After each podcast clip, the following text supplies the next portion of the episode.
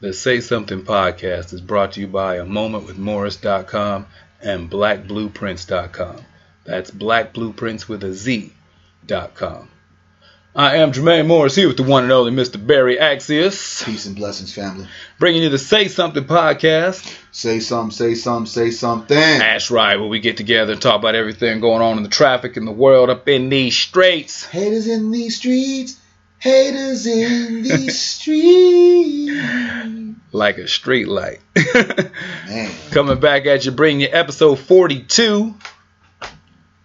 Jackie Robinson. That's right. That's Come on now. That was the dramatic pause. It's definitely Jackie. Throw it in. Shouts out to Jackie Robinson. Yep. Should have never left the Negro League. 1947, integration into Major League Baseball of the Brooklyn Dodgers. Was the worst thing that ever happened to black folks in sports. It was crazy what that moment was when he, quote unquote, broke the color lines. Mm. And it's funny about that division that took place in 1947, how much division there still is in 2017. Oh, most definitely. And we're going to definitely get into a lot of the division that we're talking about. It's funny how the story... that we're going to be talking about, and we lead into the number 42 for the 42nd episode, and it's Jackie Robinson and the things he did. And the sad part about it, when you think about what he did, he broke the color line, the racial barrier. He went through so much madness to get to a point where the madness is still there. It's not as in your face as it is, but it definitely is still there. And in that dramatic shift and change, how him feeling like, wow, I'm going to do something good for my people to give us opportunity, really kind of closed the door for us gaining ownership and kind of keeping our own league going, which was the Negro League at that particular time, where we had some stellar athletes, and how relevant that would probably be now if, let's say, the Negro League was continued on and continued moving, and how it would be such a force to go against Major League Baseball. That would be interesting to see right now. Yeah, if you're not familiar with the Negro League, it was the all-black league, which rivaled Major League Baseball because of segregation. Black players couldn't play in the major leagues, so we started our own league. And it wasn't like it was just this, bootleg little sideshow. It was an established league. They had, tours for the teams. They had trading cards. Like, it was, it was established and it was profitable. But after integration into Major League Baseball, those teams dissolved. The league was dissolved, and then what black players could come over came over, and that was kind of the end. There wasn't anything even remotely similar to that except for the ABA when it pertained to professional basketball. But once that consolidation went through, that was it. But looking at what Jackie Robinson went through in 47, where he was met with boos and stuff thrown at him, called the N-word like it was his last name, all that stuff, you think of, oh, that's a long time ago. Like, that sort of stuff doesn't happen anymore. Those are the old days. That's an old way of thinking. And just this past week at a Los Angeles Laker game, you had two black folks who I don't think they were black. I don't think they were. I think they were brown. They were brown. We'll call them brown. For the sake of this, for the sake of the person who did it to him, they saw them as derogatory people of color. As the comments that were yelled at them, two ladies addressed these two white girls. Yeah, addressed these two folks, Becky and Sally, who didn't stand for the national anthem at a Laker game and came and threw their drinks on them and called them different names out the book about disrespecting the flag. And the offside of that is that those two individuals were asked to leave to avoid being arrested. Like, there was nothing done to them. They came up, filmed it, threw drinks on these patrons who were just sitting there, not acknowledging the flag like they wanted them to. And the way that they were addressed, if you couldn't see what it was, you wouldn't have known the difference between 1947 and 2017. Exactly. And then just to so we can have two incidents to talk about at the same particular time. Terrelle Pryor, the Redskins wide receiver, he was met with cheers of N-words as he was leaving the game. And it was so bad to where the security had to step in and, you know, try to stop the persons or people that were, you know, shouting out the N-word. And these are the things that this protest is all about. These are the things that when you talk about Jackie Robinson, that he gave up his individuality for a greater cause, thinking that, well, maybe if he showed some humbleness, he showed character, he showed resilience, he showed athletic ability and intelligence on the field, that folks would look at him as equal.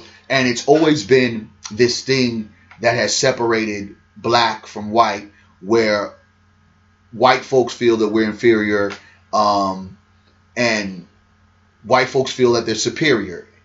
This has been a constant kind of twist. And when you hear stories about what happened at the Lakers game, that now folks, because Donald Trump has kind of shifted, because we got to remember, let's keep this in total content. This is year two of the protest that Colin Kaepernick started, right? The protest has been longer with other things that have been going on with it, whether it's in the streets, in different communities.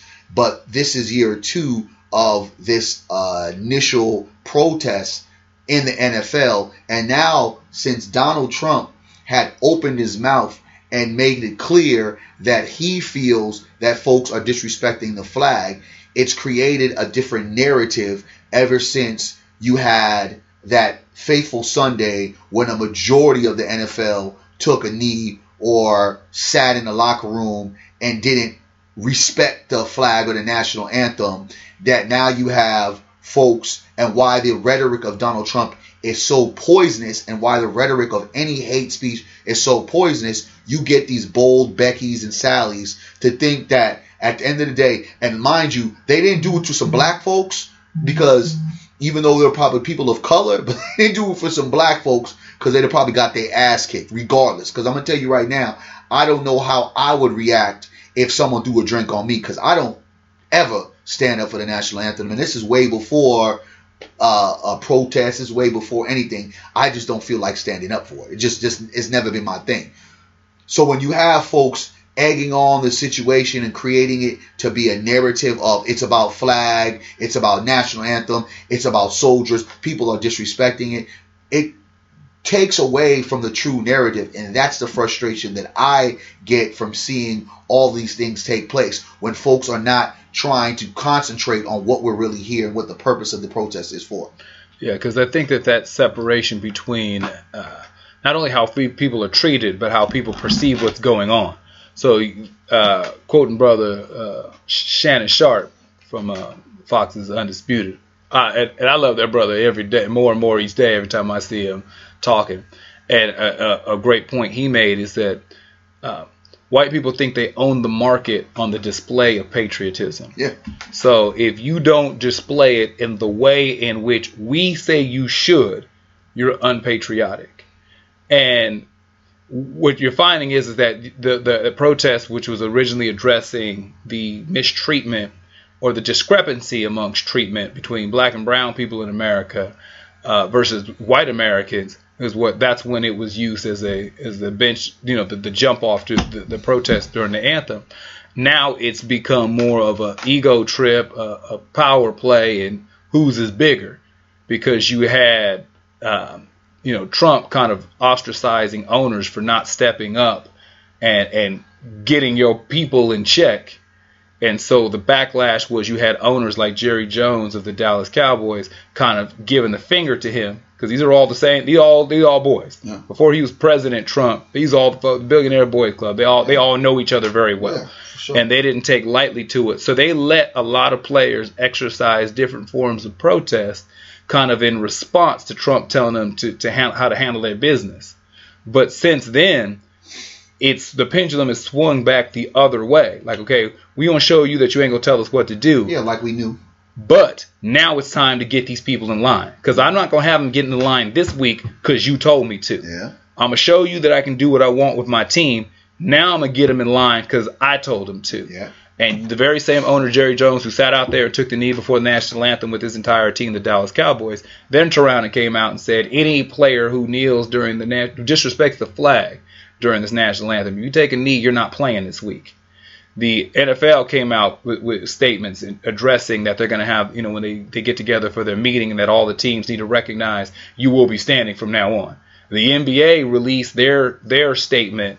There is not even basketball season yet. They don't start till next week. These preseason games now, they already said it's mandatory to stand. So it's not even a debate in the NBA. So they said it's part of your paperwork that you will stand along the lines of the foul line or the sideline. It's in the paper, the black and white of the NBA, while the national anthem is playing. So they're clamping down now.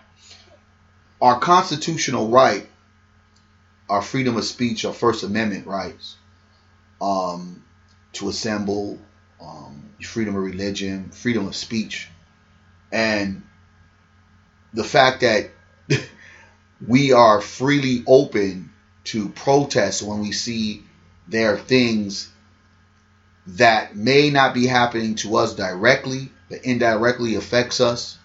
And when you see that the violations of people's constitutional rights being displayed right before our eyes, but being made up as something else, it really disturbs me, because then I turn around and we have been watching a series of right-wing hate speeches, whether they are going down in Berkeley or happening in Charlottesville, or they're not happening in places like Sacramento. The attempts are there, and the platforms that they have are there.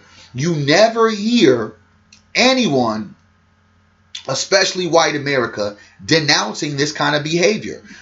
Our president-elect Donald Trump, Mr. 45, aka the pussy grabber, has been the most vile, vulgar, disrespectful individual that we've ever had in the history of presidents, due to the new social media aspect that this president has, but has been so bold to say things that you are sitting back like, nah, that's not the president saying that. That sounds like a WWE superstar. Sounds like somebody trying out for some type of new role. It's like this guy is saying things that common man and woman usually say on his Twitter or on speeches to get folks riled up. And yet no one ever denounces the behavior enough to where it's like, this guy got to go, because what he's doing is, what he's creating is a very volatile situation here in America. Though some people may say certain things, we don't really clamp down on him. But these black men and women and other folks that are jumping on the bandwagon, that are doing these silent protests that are a part of their constitutional rights, are now being told by these owners, as I say, slave owners, that's disrespecting our flag. We can't have that, when it's never been about the fucking flag. And let's take that a step further, because like I said, there's been no denouncing of the, because the group, they reconvened in Charlottesville, the same town that had all that craziness about a month ago. They just got back together, tiki torches and all, and had another little get together. All these different groups that are popping up, the domestic terrorist that was in Las Vegas and that shooting, call it what it is. All these domestic. What you saying, the white terrorists? Yeah, the terrorists across the board. So here's the reaction. So instead of clamping down on these groups that are coming together, these protests, the KKK rallies and everything that's going on, this past week the FBI has made their shift of who their target is. The FBI has cited black extremists as the new domestic terrorists to address. So if you are considered a BIE, which is a black identity extremist, meaning if you are here, if you somebody, Black Lives Matter is an example of a black identity extremist, meaning if you address anything where you identify yourself as black, if you're saying that this is for black lives, this is for black empowerment, this is for black power, this is for black survival, this is just for fighting for black existence, you fall into the category of a black identity extremist, and that is shifted to domestic terrorist number one. That is the FBI's new classification and the new campaign of who they're going after. So is this now official? Yes. Because white extremists... Now hold on a second. Just not to cut you off, okay, because I know that there's been reports... and they've tried to get some information from the FBI, right? Yeah. But they haven't really come out and said it. And when you're doing this work, you know, as soon as you start talking anything anti-government and anything pro-black, yeah, you're going to be on some list. It's just a matter of when you know it's really on compared to the fact of, all right, you know, they're going to do some COINTELPRO shit. Yeah. But now they're basically coming out. They're not coming out saying it, but it's out there. Is that what you're basically saying? Oh no, they're citing they're labeled as BIEs, Black Identity Extremists. It's almost like if you're saying Islamic extremists. I'm ISIS or some shit. Yeah, it's the same premise, but instead of saying that you're from a Muslim or Islamic dominated area, saying that you're Middle Eastern, whatever, now it's Black Identity Extremists. Why that phrasing is important is because you are identifying yourself separate as a black entity, not as an American, not as a man, woman, not as a Christian, not as whatever. When you identify yourself as a solo entity based upon being black, that falls under the category of a BIE. So now that's considered, because the correlation is white extremists are problems. Black extremists are violent, because they're saying that the basis for Black Identity Extremists is cop killers. That Black Identity Extremists are making campaigns specifically against the law enforcement agency of the United States of America. Especially because of that one incident that I totally think was stage fraud. The Dallas situation, yeah. Right? And did they bring up the incident in Baltimore when the two cops got shot in a car? This is not based upon an isolated incident. This is because what's associated with the rhetoric is because, much like the Kaepernick protest, is that this is all designed around law enforcement, the treatment of law enforcement, the behavior of law enforcement. So these Black Identity Extremists are targeting law enforcement. So the threat is that black groups are sprouting up across the nation with, in their manifesto, in their mission statement, an anti-police agenda.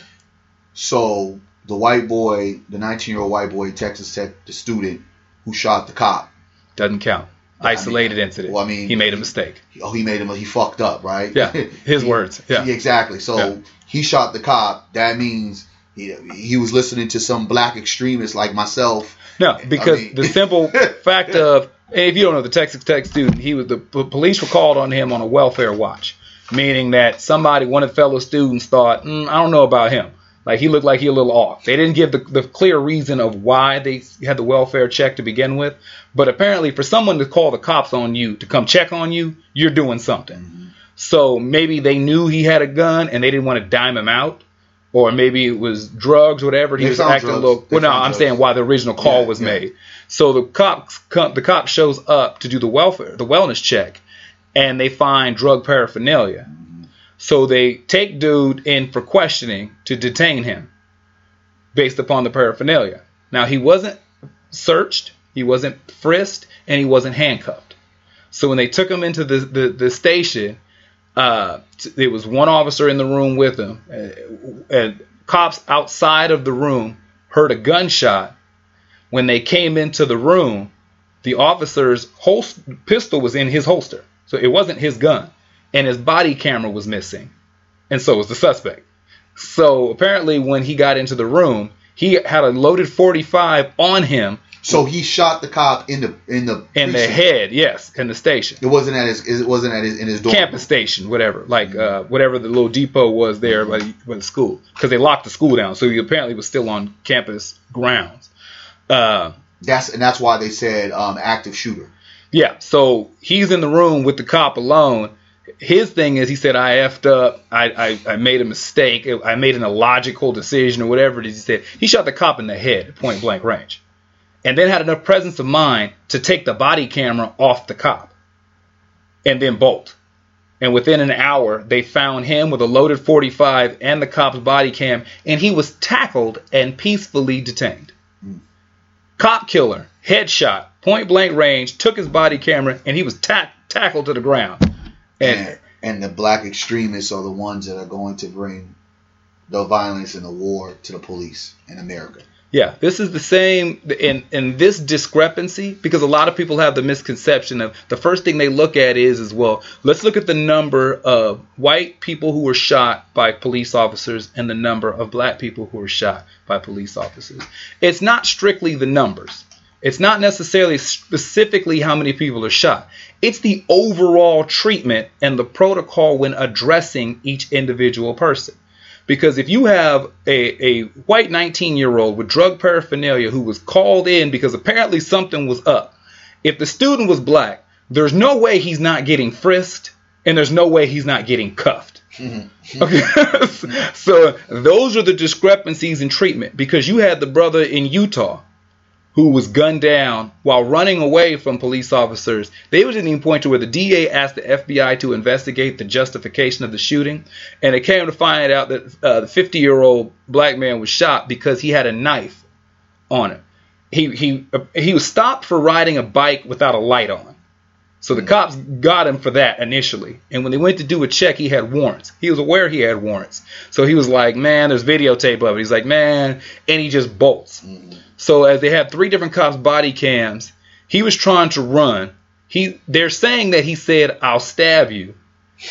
The cop's response was, I'll effing shoot you. Mm. And when he turned, they're saying that he had a knife in his hand and he pivoted to lunge at the cop. So the cop was justified in shooting him three times. Mm. That whole protocol difference. That video came out the same week that there was another Caucasian citizen who was seen fighting with the police officer. Doesn't this happen like in Stockholm? Yeah, something like that. Where it's all over the internet. Where this cop he was wild. Wouldn't stay laying down, bucked up, charged the officer. All this, no even reach for the pistol happened.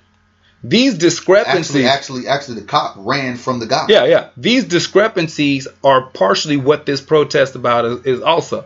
Like, it's not just who gets shot in the ratio. It's the whole protocol and behavior.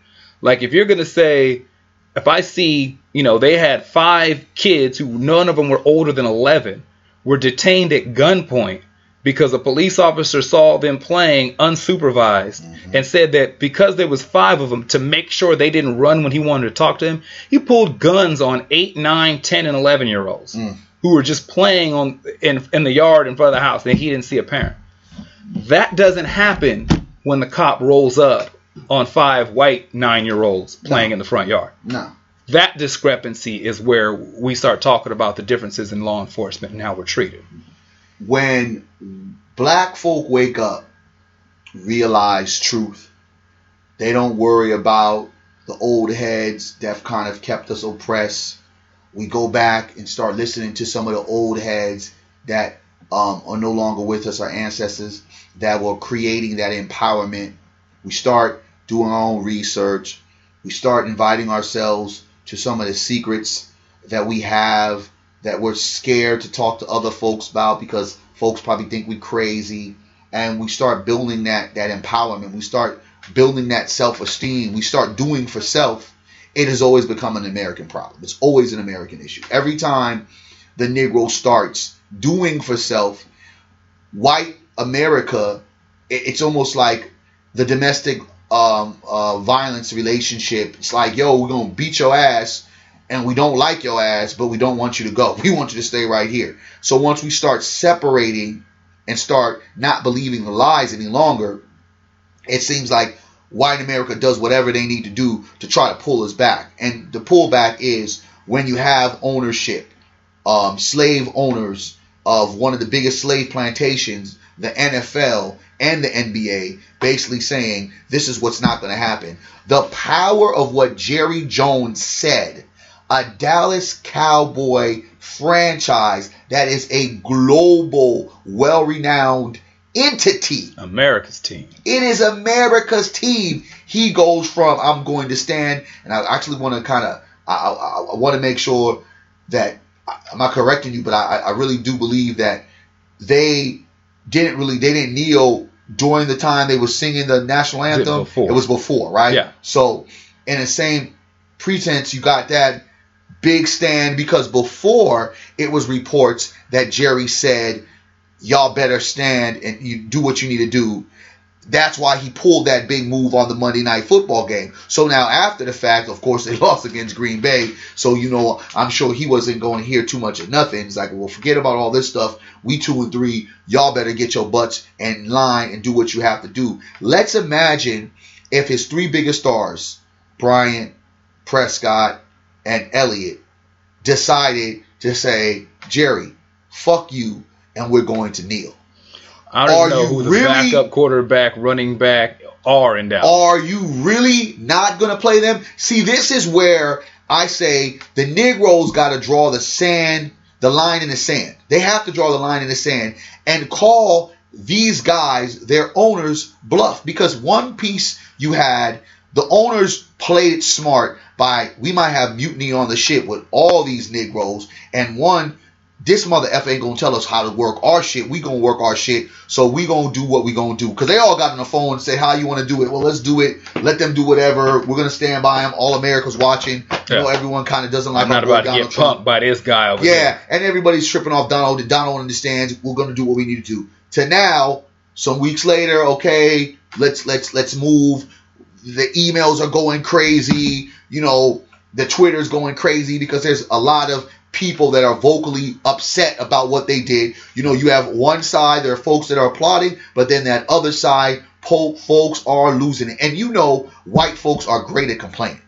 Great at complaining. So I can imagine the Twitters and the emails on all of those NFL teams that were probably getting that the day after everyone kind of stood in their protest, and pretty much in the wake of what Donald Trump said and in the stance of Colin Kaepernick. Now, business as usual, we're now giving you this directive.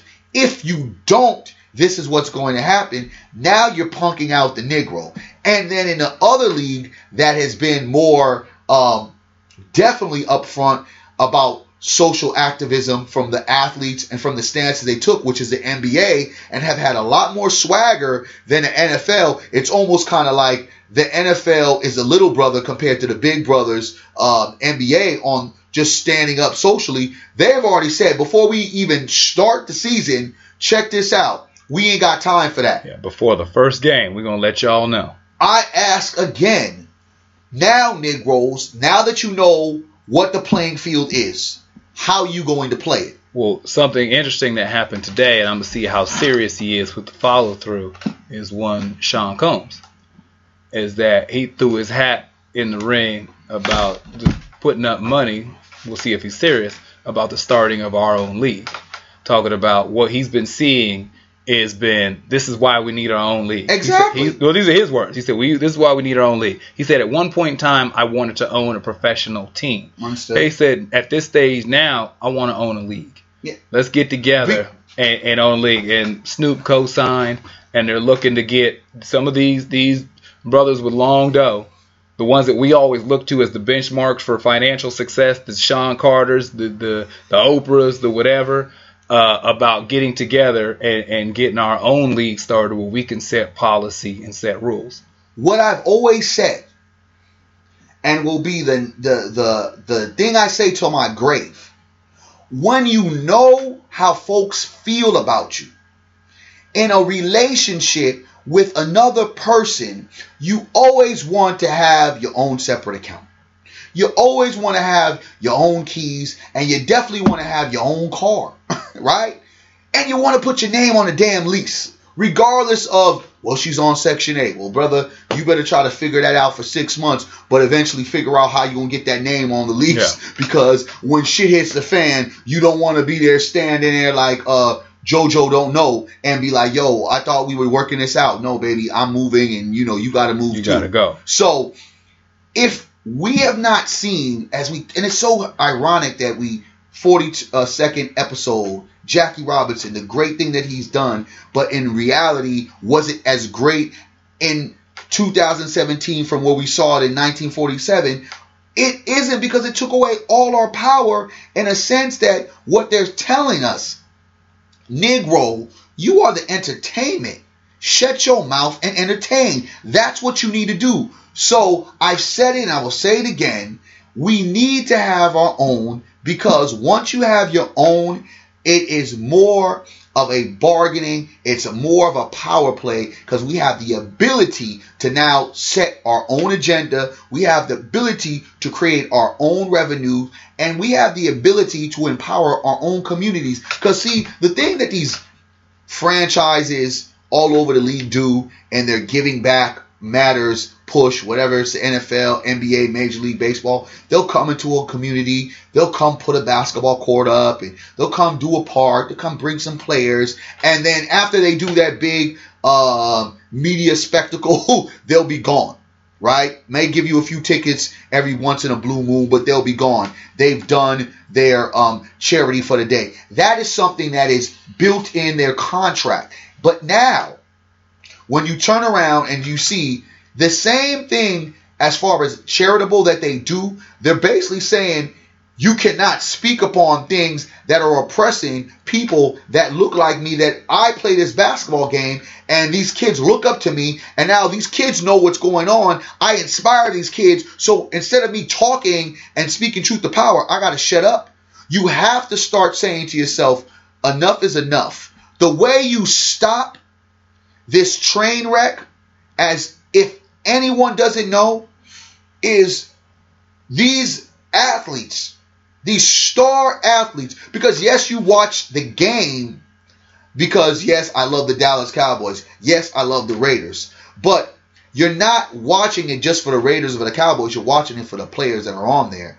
If these athletes, these star Negro athletes, decide to say, guess what? We are going to make a national boycott, and we're not going to dress up. We're not going to play until we start getting back to the table and we start talking about a few different things. This thing is going to continue to play out the way it is. Negroes have to take the stand. The time is now. What I love about this whole moment, what I love about this whole Donald Trump thing, it's finally the common Negro who has had to deal with all these common problems. The now rich Negro, the athlete Negro, the entertainment Negro now gets to see how much they are still a Negro, regardless of their tax bracket, to where these things that usually affected only the common black man and woman are now affecting them, because now they're being thrown in the fire. Now they're being challenged. Now their credibility is on the line, because how would you, my brother Jermaine, feel if you worked at a job and your job basically said, hey, Negro, we want you to wear this shirt that says white people over everything. And if you don't wear this shirt, guess what? You ain't going to have a job. That's where I would be done working. But I think that something that's important to look at the big grand scope of what's happening. If you're, because for some people, they see the short side in this. Because you'll hear the arguments of some people where they need to protest on their own time. You know, that if they have these issues with social injustice, do that mess. You play on Sunday. You can protest from Monday through Saturday. But when you show up to work on Sunday, that's when you need to leave your politics at home. Like, that's where that we ain't here for that. You know, we ain't trying to listen to all that. Well, if you got to be aware of what's happening across the board. You have the NFL that's telling people if you kneel, if you take a stand, you're benched. You have the breaking their constitutional right. But well, no, that's not, because you have a right to protest any way, shape, form you want. That's your First Amendment right. But a company policy is because the thing is, where it goes with the Constitution, you're not going to be incarcerated for taking a kneel during the anthem. You can just be fired. But at the end of the day, I know for sure that there is nothing in their contract that says you have to stand up for the national anthem. Now, they have policy stuff that they can implement at any given time. Your job can change policy whenever they feel like it. Yeah, I know they'll probably do some wicked shit like that. Well, no, but I'm saying, so for some people, it's not a constitutional issue standing for the flag. What it is, like I said, it's company policy. So the company has a right to say, if you don't want to abide by the policy that we put out here, this doesn't go in against your constitutional right by way of incarceration or that, you know, the government's coming to get you. You just don't work here anymore. And so much like if you worked at a job and they want you to wear a hot dog on a stick, that old crazy little hat and the tank top, if you're like, I don't want to wear that. Well, policy says you do. And if you don't want to put this hat on, you don't work here anymore. You have to be willing to say, I'm willing to not work here anymore. But when it comes to what's going on across the board, you have the league who's saying they're going to bench players who don't kneel. You got the NBA coming out saying that standing is mandatory. But see, let me cut you off. And why I say it's the difference between hot dog and stick, and I get that, is this is a different hot dog and a stick. A motherfucker gonna come to hot dog and a stick regardless of if Barry Axius is over there selling a hot dog, right? We have to understand the correlation of what these players bring to these billionaires is, and it's always been an argument for many years, and it's always been a thing to where the NBA strike, when it happened, when the NBA players said, well, you know what, okay, y'all want to keep on playing this game? Well, we're just going to start playing basketball games because we still have our name. I'm still LeBron James. I'm LeBron James without Miami or Cleveland. I'm Carmelo Anthony without New York, the team that he was playing for, or I think before this strike, Dwayne Wade. I am still that guy, Kevin Durant. So we'll take our talents and create our own league and see how that works. And that's when they said, no, we'll bring it back to the table. Why? Because if they had saw success, the next thing you know, they're like, well, we don't really need it. So I'm saying this, the difference between the argument of, yeah, this is your job, you do it. The difference is this. We help you bring revenue. Yes, it's a Cowboy star. Yes, it's a Patriots logo, but I am Dez Bryant, I am Ezekiel Elliott. People are coming to watch me. That's why you made sure I wasn't going to be suspended for 6 games. So it's a different thing. You are bringing revenue to these owners compared to someone being a normal Joe Blow working a hot dog on the stick. But But those are two different arguments. So what I'm saying is, I'm still saying in the correlation of that, you're creating that idea of, well, hold on, let me finish. You're saying hot dog and a stick, you got to do this. You're saying the business of, okay, you're still an employer, things are changing. The shift of power, what I'm saying, of why I believe that there's a little bit more wiggle room, and I'm saying that these players need to show their power, is because at the end of the day, dog, if these players don't play, they may be in violation of whatever. They're making these owners money. It's not the other way around. I get that. We're not disagreeing. I'm saying these are separate arguments. What I'm addressing is, because there are a lot of people who are under the notion of this is against their constitutional right, telling them that they have to stand for the flag. I'm saying it's not. It is a corporate policy. If you don't want to stand, I'm only using the analogy of hot dog on a stick because it's the same policy.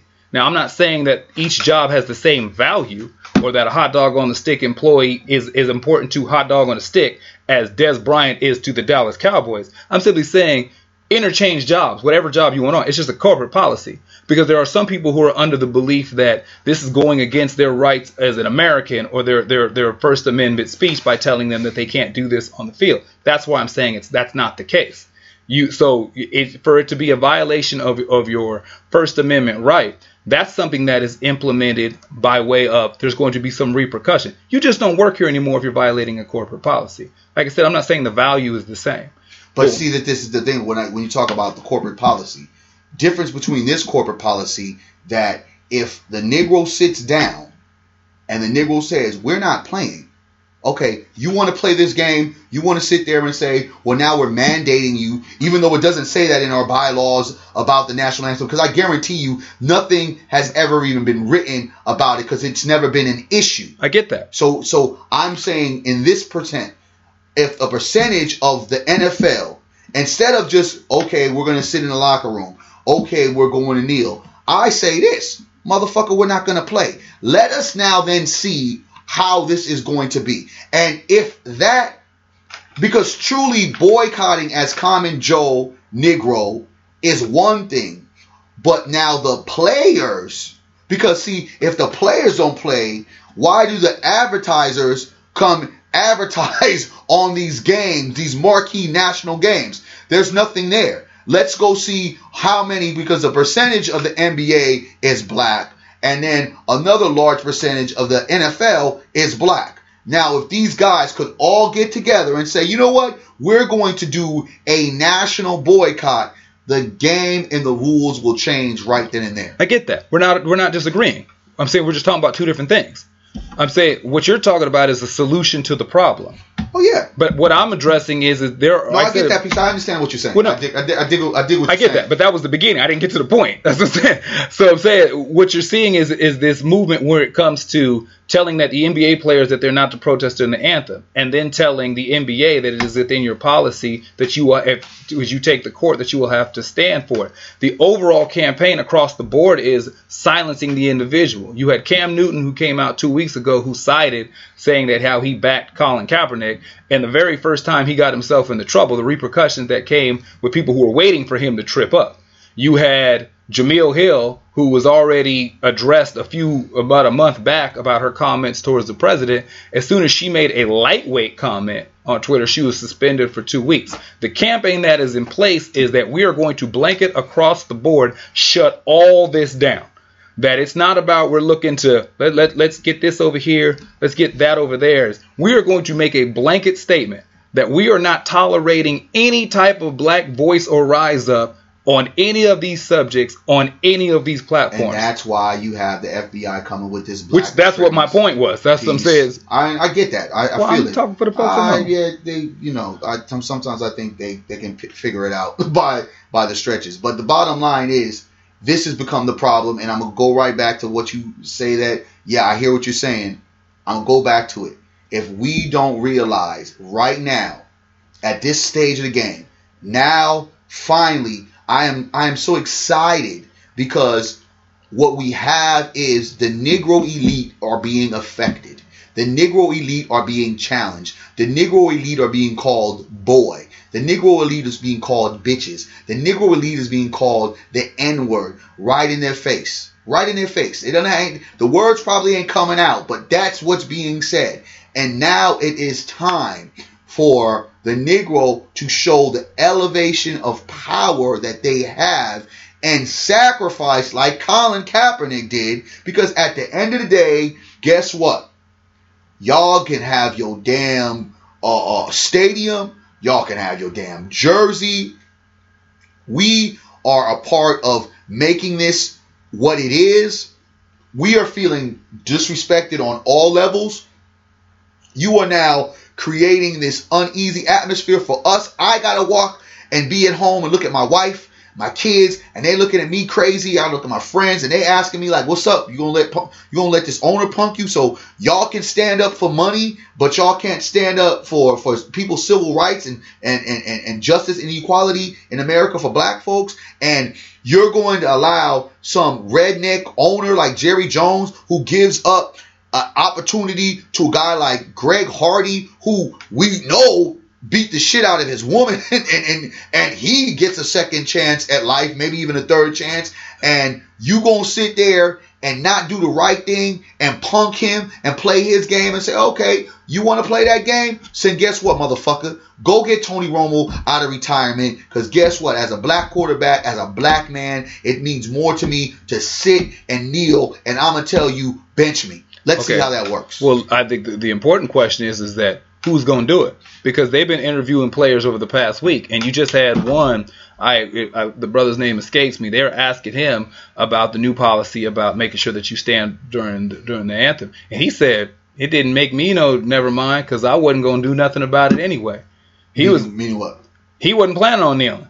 He was like, they could sit there and say whatever they want about policies about kneeling for the anthem, because he's like, I ain't going to do nothing. I'm not breaking team. I'm not breaking formation. When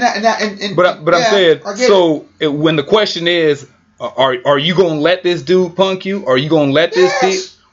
This is what I'm responding to what you said. Yeah. So, so you got these guys who are now on a major platform and a major stage, and your boss called you out. Like Sam said, look, any of you who are thinking about any of that rah-rah stuff, thinking about coming out, putting your little fist up, thinking about coming out and taking a knee, coming out, doing anything that breaks form of what I say goes, understand you getting benched and you ain't playing.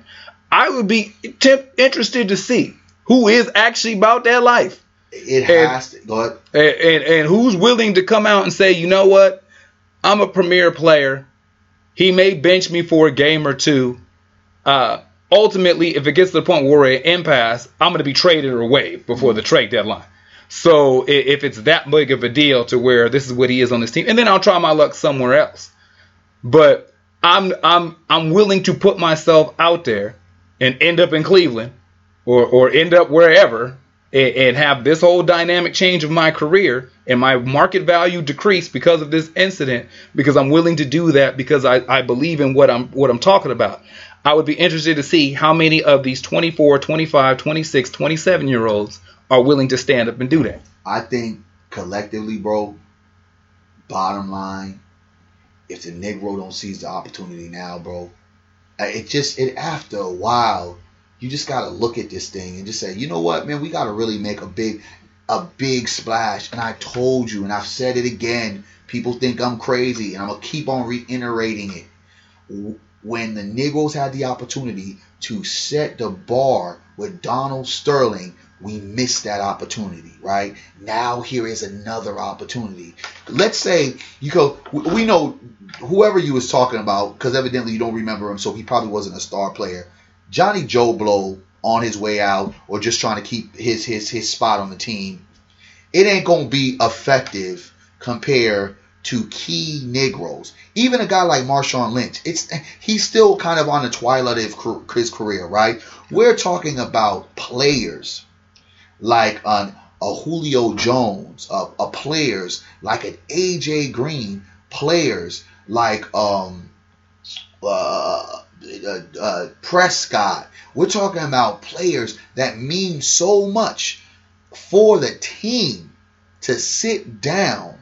Those star athletes, those star players, to sit there and say, collectively to do that. Now, we need all more players to get on board for sure. But if you got those stars taking that step first, that will set precedence to what is going to happen. It will, but I would be interested to see who does it, because judging by the climate of players now, none of the players you just mentioned are dudes who are at the forefront for this right now. So that's why I would say... I mean, and I understand that, and that's the break of why we have been in the position that we're in. Yeah. The coldest thing about it, what's that documentary of the brother that got killed, or killed himself, Rikers Island? Killed himself. I'm not sure. He got arrested at 16 years old. For nothing? Yeah. Browder? Was it Browder? I hate that. I hate to do that. Something like that. I hate to disrespect him. I don't get his name. When I was watching it, I finally got to tune into the story. I watched a little bit, but I never got it. And watching those shows and those documentaries, your heart goes out because you want a better ending, yeah, but you know the end result, right? Yeah. Especially when the brother gets out, you're like, oh man, he got out, but he eventually took his life because the shit was hectic. And watching the whole thing, I went from start to finish, made sure I went in from 1 to 6, was, you know, a 6-part series. I wasn't going like how I was before. I'll see this a little bit, but miss this part. I said, man, I'm gonna sit here. It was on Netflix. I watched the whole thing. The one thing that took me away from the whole experience, that there were three folks of color, three folks of power positions that could have helped this brother out, yeah, and they never did. You get what I'm talking about? Yeah. Whether it was the brother that was over Rikers, whether it was the sister that was over the case, whether it was the brother that was over the case before the sister, they saw the trail. They saw the injustice, but they never did anything. And that has always been one of the key mistakes that we've had in Black America when we've held power positions, when Negroes always say, we just need to get in places of power in the government to make changes. Well, we've had those. We've had those individuals. And what changes have they made? Because just like you stated, they're in the game, and they're afraid to step across that line because they're like, it's cool over here. Yeah. So you're right. These individuals got to look at themselves in a mirror and ask themselves, how much am I willing to take? But if they could look at it in a plain lens, like I'm saying, the only way you obtain power is if you take power. And the only way you can do that is by, in unison, just like everybody was kneeling, sit there and say, we are not playing because you owners are not going to force our hands to do something that we don't feel is right. And we should have the right to do what we feel. And at the same particular time, and I look at that, I say, you Negroes are quick to sit out a whole game together, white and black, when you're having these player disputes about contracts. Yeah. This right here. They'll do it for money. Yeah, this right here it speaks volumes, because had Jackie Robinson known what he sees now as he looks above and sees what's going on, I guarantee you he'd have probably thought twice about crossing the lines if he knew certain things would remain the same. Okay, something else I think another angle looking at this is too is that, first off, the maturity rate of a 25-year-old now is not what it was 20 years ago, and damn sure what it wasn't 40 years ago. Not at all. 25-year-olds now are typically 15-year-olds that can drink. You know, if you're a 25-year-old now. And and why I preface this is because of the Kobe Bryant comment about when Kobe was asked this past week if he was still playing, would he kneel for the anthem? And Kobe said if he was still playing that he would kneel. Now, a 39-year-old Kobe Bryant probably would, but a 24-year-old Kobe Bryant wouldn't. So what is the degree to put in there of these guys 10 years from now may be in a position to where they've got the maturity and recognize the gravity of the situation for what it is. At 35, 36, 37, they see the big picture and see the true value of what taking a stand would mean across the board. Versus some of these dudes are 24, 25. It's the first time they've seen any kind of money, and that all they see is 2 feet in front of them. That I finally got a chance to play. I finally got a chance to get a check. I could finally get my mama out this one-bedroom apartment. I could finally do something for grandma and my sister. Like, I'm not about to mess up this paper because this is what I've been playing for my entire life. Since I was 7 years old, this has been my dream and my goal. And though I love my people, I may not love my people enough to give up this dream. How much weight do you think that puts in why some of these dudes is falling back? No, I think that puts a lot of major weight. I mean, there's definitely fear to step out. I mean, you turn around and you see what happened to Colin Kaepernick. Yeah. You know, but again, I think that if Colin Kaepernick had a, solid group, not only of just regular players that are just kind of on there, making their little ends meet, but superstar players that stood up and said, yo, this means a lot to me, because at the end of the day, I remember what my ancestors did to sacrifice to even get me to this place in this league, that a lot of these things will change. So you have a moment where you really have to look at yourself in the mirror and ask yourself, what does this really mean for my legacy? And I think that when you have ownership basically telling you that, you're just the boy and what you're here to do is entertain, and when you know that you're 6'8", 250 pounds of steel, and you're being used as cattle to make someone trillions of dollars, but at the same time that if you weren't on that field being 6'8", 250 pounds of steel, you would be considered a predator. You would be considered a savage. You would be considered a, super thug. So in that sense, the shield that you have because you have this athletic ability, God-given talent, you still have to understand the framework that you still are a black man, a black woman in America. And now, more than ever, these issues that, again, the common black folk have dealt with for so long has now fallen into your laps, where it was safe to say the star athletes of sports weren't connected. And I think that our good friend Jason Whitlock used to say or said about LeBron, his racism is different than, you or I racism. Yeah. It's like he can get over it. No, this stuff is all centered to be the same thing when it all comes down to, because like Jay-Z said, you're still an N regardless of your zeros in your account, regardless of being an athlete, regardless of being an artist, where you're the high echelon artist as Jay-Z, or you're just kind of that star for the moment, Kodak Black. You know what I'm saying? Yeah. You still can get Bobby Schmurder. You can still have that happen. You can still be tax stoned. You know what I mean? You can still Nelly. Yeah, Nelly, right? You can. It happens, even though his charges were dropped. These things, I think, we no longer as black folk can stop thinking that these are isolated incidents, like that only happens to them. No, it happens to all of us. And the only reason why it continues to happen is the moment we have the ability to get ourselves together. And I've always said it. I've said it that until all Negroes from all walks of life get together, especially the Negroes in entertainment, because that's the major place that we can affect white supremacy. In entertainment, in their sports, in their two major sports, baseball and basketball, by taking these radical stances, this is going to kind of change the climate. Oh, most definitely, they'll probably find another Negro to try to, you know, say, hey, man, this is the way you should do it. Them Negroes will roll. But when you have the star, I'm talking about the star athletes. We've watched the effect of Colin Kaepernick, right? And remember, Colin Kaepernick was kind of on his downward spiral. Let's think if Colin Kaepernick was still at that high elevation where he's getting commercials endorsement, where he still was the face of the 49er franchise. This protest would probably be even bigger. Well, but in that sense, just to finish my point, just in that sense, when you now have kids, right? Because the kids in Sac High, they kneeled the day before the games on Sunday. They kneeled for their football game. So the folks are seeing this and they're imitating it.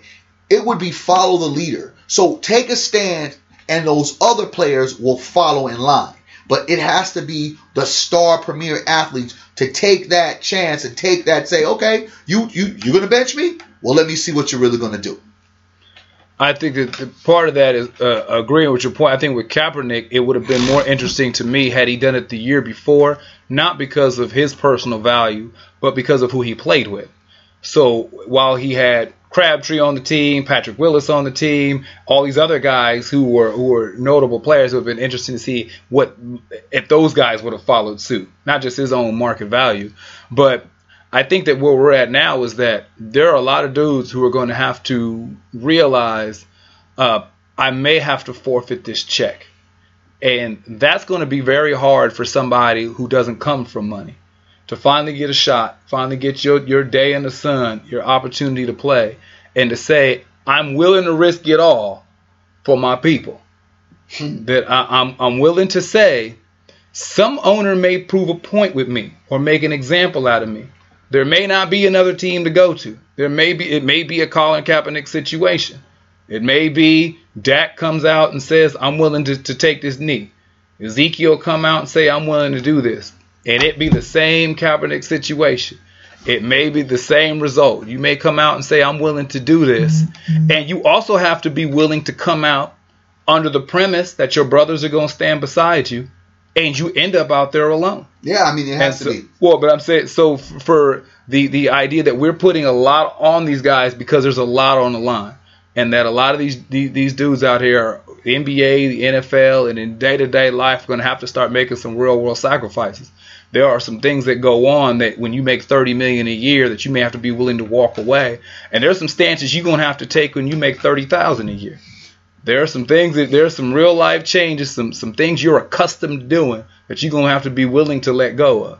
Some comfort that you're accustomed to being in that you're going to have to say, I'm willing to be uncomfortable for a while. Because I think any black person now in America, if you're not uncomfortable now, I don't know when you're going to start being uncomfortable. I've said it over and over again. For a lot of folks, it ain't that bad. Yeah. It ain't bad enough. Yeah. And you're right. It's not, because you can easily turn a blind eye in this society.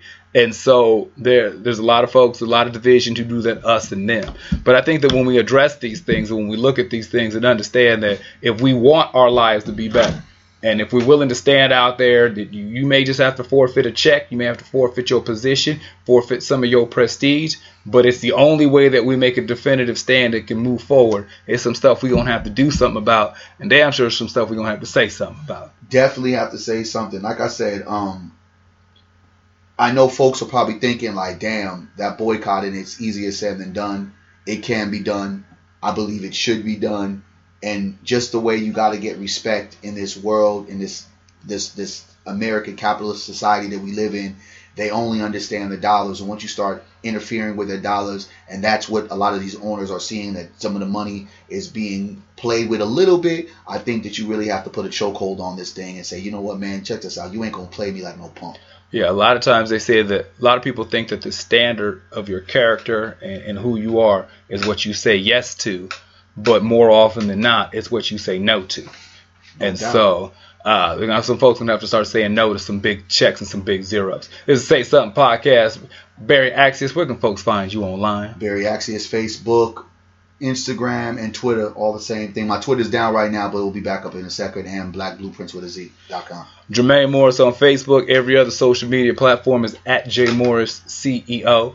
If you're in the Sacramento region, anywhere in this general area of the 916, Saturday, October 21st at the Fruit Ridge Community Collaborative. It's 4625 44th Street here in Sacramento. We'll be hosting the Black Youth Financial Empowerment Summit 3, Creating Black Entrepreneurs, where myself and Barry will be hosting this with a team of great men and women who will be helping to teach the youth, the folks coming up, how to get in a better economic situation. Be your own boss, motherfucker.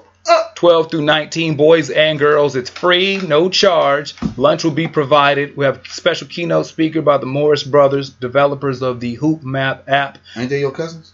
Maybe. I got to meet him. I got to talk to him when I see him. Yeah, why don't you find out? There's a lot of Morrises out there. We spread like wildfire once we got out here to California.